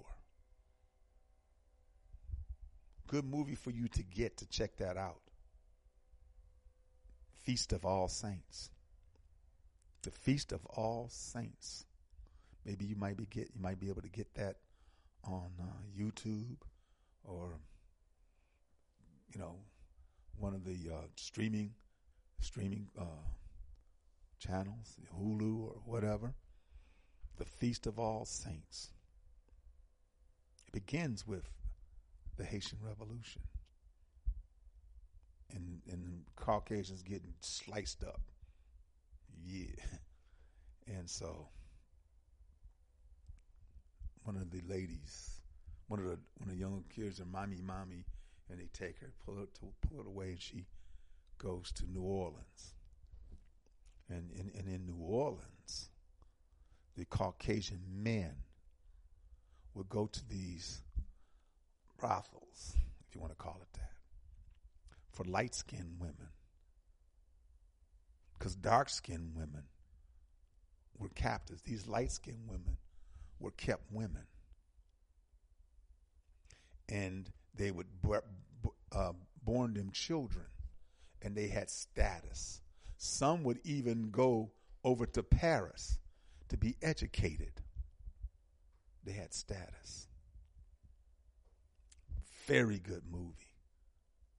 It's James Earl Jones, who became a photographer, is telling the story.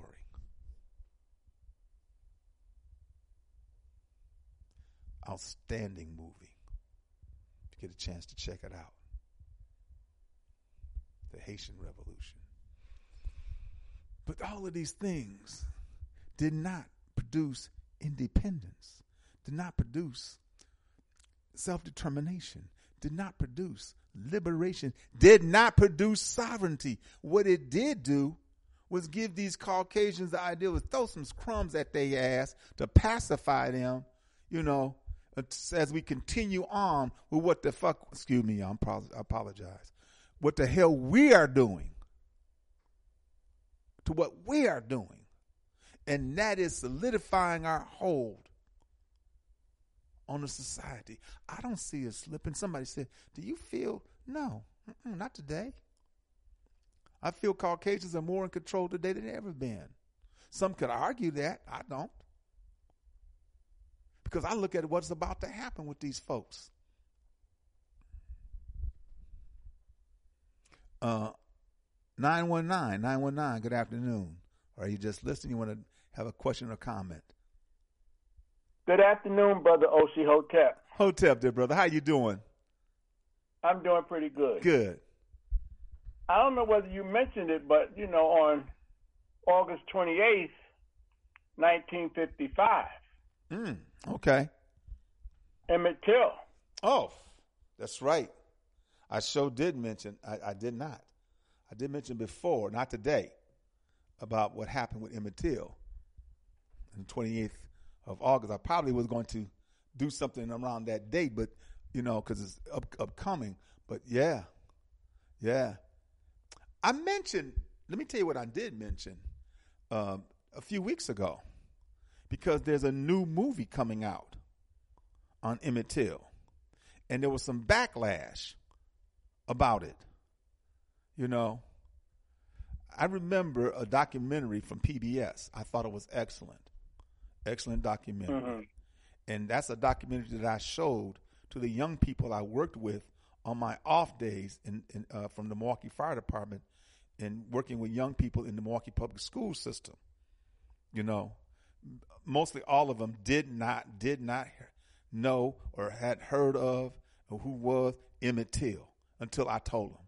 It's a damn shame because they were high school kids. They didn't know, and and I and I stopped dealing with elementary because elementary, uh, not elementary, excuse me. I stopped dealing with middle school because middle school was very problematic. I had some issues with a lot of the students. Their behavior was so bad, you know, and it's because I worked in the public school system, and and I I wanted some bad kids, you know, some kids so I can help them try to get on track and get focused, you know. But some of them were just too deep, you know. But I work with elementary school and high school um, students, and of course, high school students. They understand, particularly if they're tenth, eleventh, twelfth grade. You know, they got to get it together. You know, they got to make sure they get up out of here and be able to do something. So their behavior was not as bad. And in fact, I had some really good students that still communicate with me today. You know, a brother just called me, uh, just wanted to say, hey, you know, how you doing down there in Atlanta, Baba Oshi, or brother Oshi? You know, that's fantastic. You know, but um, yeah, and in that documentary, um, they showed what was shown. They showed what was shown to the people. Why, why Mamie Till said, "No, I want the world to see what they've done to my son." The picture that was in Jet magazine, and so forth. You know, and and uh, I thought it was very well done. The documentary, not excuse me, the the uh, drama uh, a few months ago on Emmett Till, I thought that was very well done. You know, and so now they have a new one coming out, um, coming out very soon on Emmett Till. But yeah, August of 1955. I had a friend of mine who I was visiting, and this was in around 1985, 86. And uh, his daughter was had to do a uh, a project for school. If somebody that was dead was alive to now, what would they say? Hmm. So I said, do, do one on Emmett Till. She Wow. said, who is Emmett Till? So I, I told her, go to the library and find out. So she did, and she wrote her paper on Emmett Till, and the teacher wouldn't let her read it. They can't. Hey, hey, Baba. They can't handle the truth. That's why they have all of this, uh, uh, all this, all these law. They just put a law in where you cannot uh, present information that could that that that they say are deemed offensive, even though it's true and historical. But if it shows Caucasians in a bad light of being mean spirited like they are, we can't show that. We can't see that. You can't read about that. that is going to be suppressed. So she could not do her paper. No. See that she's man, that, that's bull. Because that would have been a great teaching moment. It is because it happened. It's true. It's real. This is what happened. And you can present it in a way that, I mean, yeah, Caucasians look bad because they are, especially that damn trial. That trial was ridiculous. And after they were uh, acquitted, right after they were acquitted, Life magazine offered them $5,000 to tell the truth. And they told how, Yeah. how and how they did it and what they did. Shot him in the, in, in, in, in his, in his head and then tied that barbed wire around his neck and attached it to a, a, a cotton gin fan and then threw him into the Tallahatchie River. You know, in fact, it was the sheriff's son who found him floating some some days later, some time later. You know, this happened. And most people didn't know that they had executed his father Right, in the military. right in the military. Yes, yes, Claimed he raped white women. exactly. While he was overseas, claimed he raped, and that's how he got his father's ring. Hmm That's how he got his father's ring, and, and, and that's how he was identified because you could not identify him by face. He was, his face was so badly beaten and contorted, it was sad. He looked like a monster. He looked like a monster. I saw that picture in Jet magazine. I was ten years old. Yeah, I didn't sleep for about a week. yeah. I was scared to go to sleep. Wow. Yeah. So, I mean, yeah. You know, there's no end to the brutality of what these people have done to us. There's no end. And yet, we keep holding out hope and praying that somehow that these people will find in their heart to be, you know, uh, uh, uh, compassionate. And so, man, get the hell out of here with that. You know? So, yeah, Baba. Emmett Till, 1955, August. The only the only good European. yeah, yeah, I hear you, man. but I, you know, what's what's deeply sad is that uh, they're not going to stop doing what they're doing. They're driven by that. They they developed a belief, just as Dr. Frances Cress Welsing. In fact, uh, our ASCAC meeting, the Association for the Study of Classical African Civilization, we were dealing with uh, Dr. Frances Cress Welsing's book, ISIS Papers, and uh, um, the uh, her Neely Fuller's uh, book dealing with um, um, keys to the colors, color confrontation, and and and what we were saying at at at uh, at the, at the uh, discussion, you know, about what she talked about is that they can't deal with it. They suffer when they when they began to go out and take everybody's stuff in the name of, and then having sexual relationships with the with the women they encountered through rape, and seeing the offspring did not look like them, causing an innate fear of genetic annihilation in them, and knowing said, "I don't give a damn. We got to suppress all of this. We got to control all of this."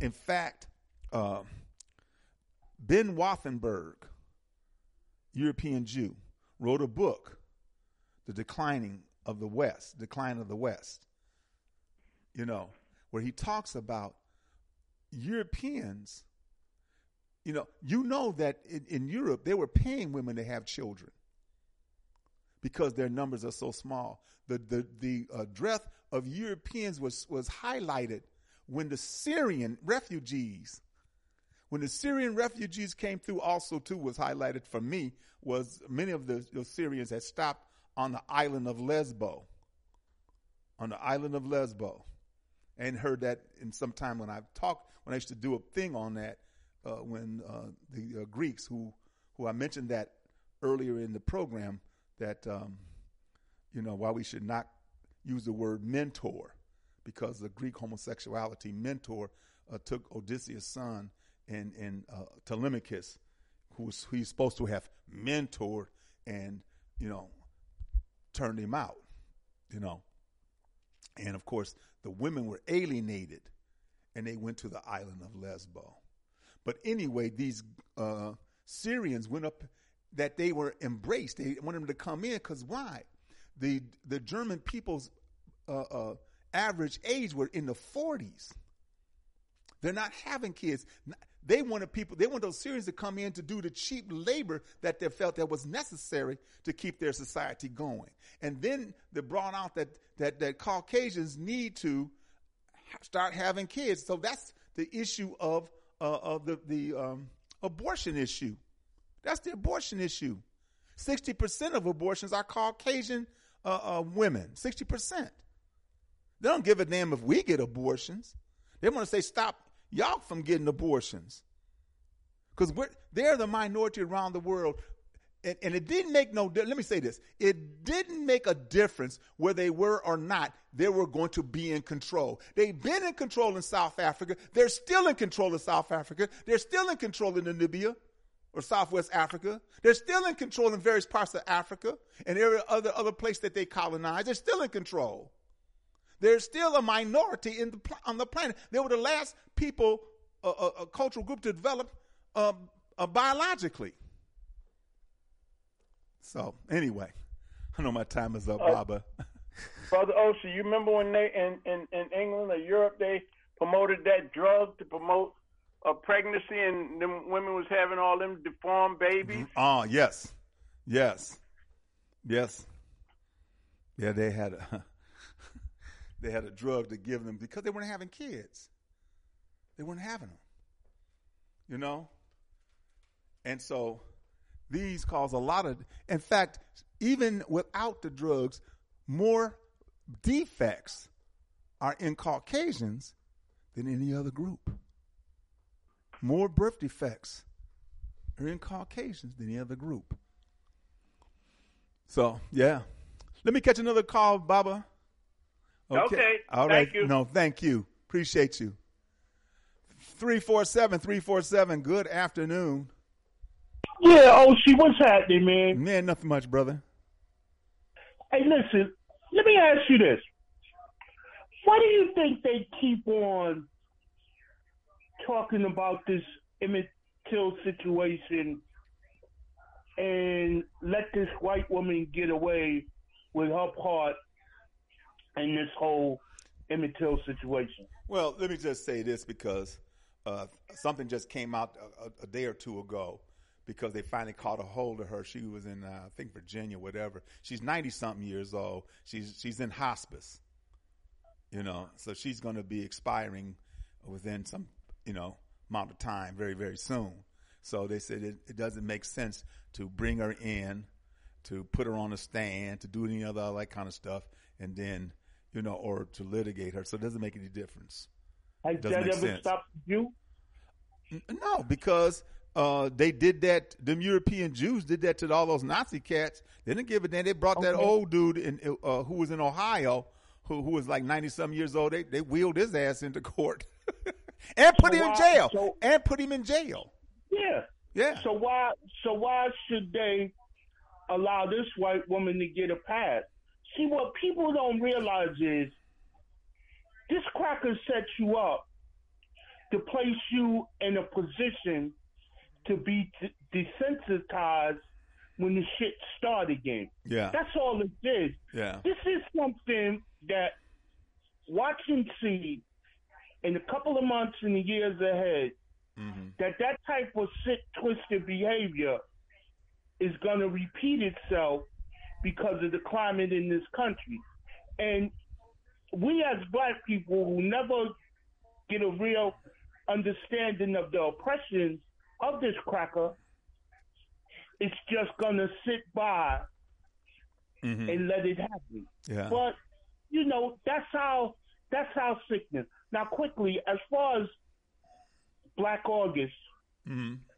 all I can say is there's a lot of lessons to be learned. Yes, I agree. There's a lot of struggle that was placed forward Mm-hmm. take my Yeah. hat off to George Jackson always. Always, and, and his brother, and his brother, Jonathan. Yeah, his yeah. brother. If- I Uh-huh. mean, his brother a little differently, but as far as George, George showed you the development and the growth of being a true warrior when given the chance Mm-hmm. to step outside of the box and Mm-hmm. see the white man for what he really is, Right. and to be able to have other sort of thoughts come forward, like from Mao, Fanon, and the others that were able to help Mhm. put forward these warrior spirit. So, Yeah. look, man, I know you gotta go, I do, but Jay. um, Appreciate hey, you, man. listen, man. The bottom line is we got to get on our swivel.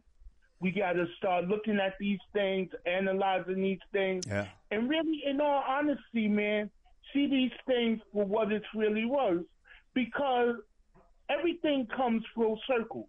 And let me tell you, man, what this crack has done and what he will do, it's coming full circle, man. Yeah, well. And it's all being set up because this white man knows that his thing is failing and he's going to do everything that he can to try and hold on to it and protect it.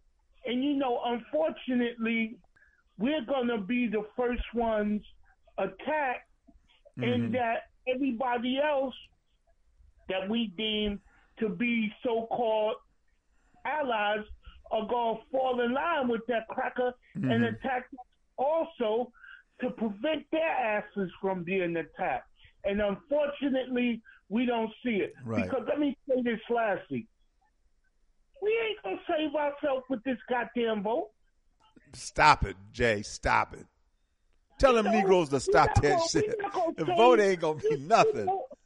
Democracy, democracy in this country, right, is hypocrisy.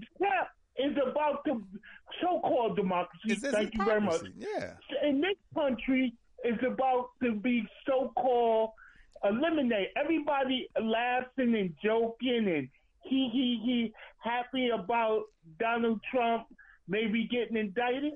One monkey don't stop no show, baby. No, no, it's a mindset. It's a mentality. But there you go. Ain't no personality. Okay. All right, Jay. Appreciate you, brother. Close out. Peace. My man. All right. 404 404 697. Hey, my sister. How you doing?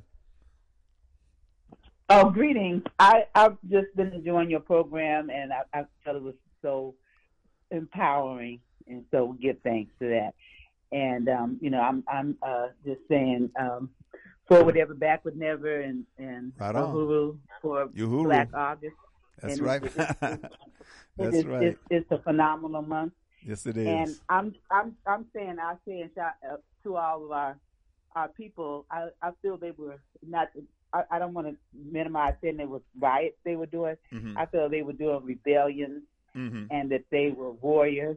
And um, you know I salute uh, their their struggle and and the Mhm. sacrifices they were making. Right on. Uh, and you know I was insulted and appalled by Mhm. whoever that was, the, the the European or whatever that was trying to call himself uh, analyzing uh, the so the Watt rebellion, saying there mm-hmm. was a bunch of hoodlums. Of course. And so, Oh yeah, you know, because so because that just reflects. because when they first came out and all of the news from back then, you you know that's why I, I played that piece because of how they were presenting the news at the time. You know, because how dare mm-hmm. these Negroes rebel and each other against us and these hoodlums, these you know, how dare they? Yeah. Yeah, so, shut up yeah. and be thankful. Right. Yeah. So that's like I like the people. You know, we just not just gonna just stand and take it. Mhm. You know, so standing up. And so, yeah. Okay. Well, I appreciate that, and, and I was um, what uh, I, I think uh, Brother Jay had mentioned what I was wanted to mention about um, the Emmett Till and the woman that got off, and so you Mhm. discussed that, Mhm. and I, I I'm saying that's unacceptable. That's outrageous. I feel like she should. Uh, they still need to call her up again Mm. so that she could.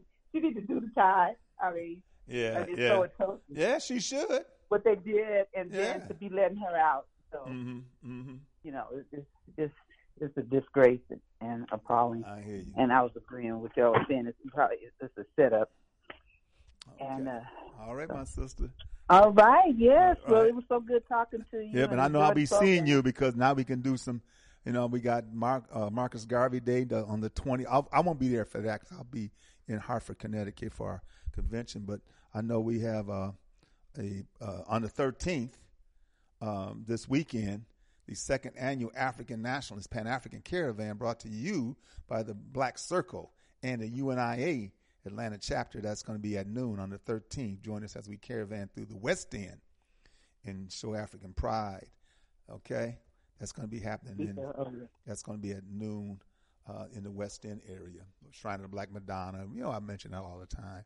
You know, so that's going to be happening. And of course, uh, at the Shrine of the Black Madonna will be on the twentieth, uh, Marcus Garvey Day. You know, so there's all kinds of good stuff. This is August. You know, it's Black August. Black August. yes. That's right. All right, my sister. Okay, you have a good day. Okay, BB48. All right. Brothers and sisters, we end this program like we end all of our programs with the words of Stephen Biko. The most potent weapon in the hands of the oppressor is the minds of the oppressed. This program is dedicated and committed to helping to free the African mind, but not just the M-I-N-D, not just the M-I-N-D, but the M-I-N-E, because under the feet of African people lies all of the resources everybody wants that they can't do without, and they sure and hell, damn it, don't want to pay for. Brothers and sisters, you have a blessed and wonderful day. Shem Hotep means go in peace. Asante Sana means thank you. Bibi Vahodier. Bibi Vahodier means our victorious destiny. Brothers and sisters, we will be victorious. Peace, family.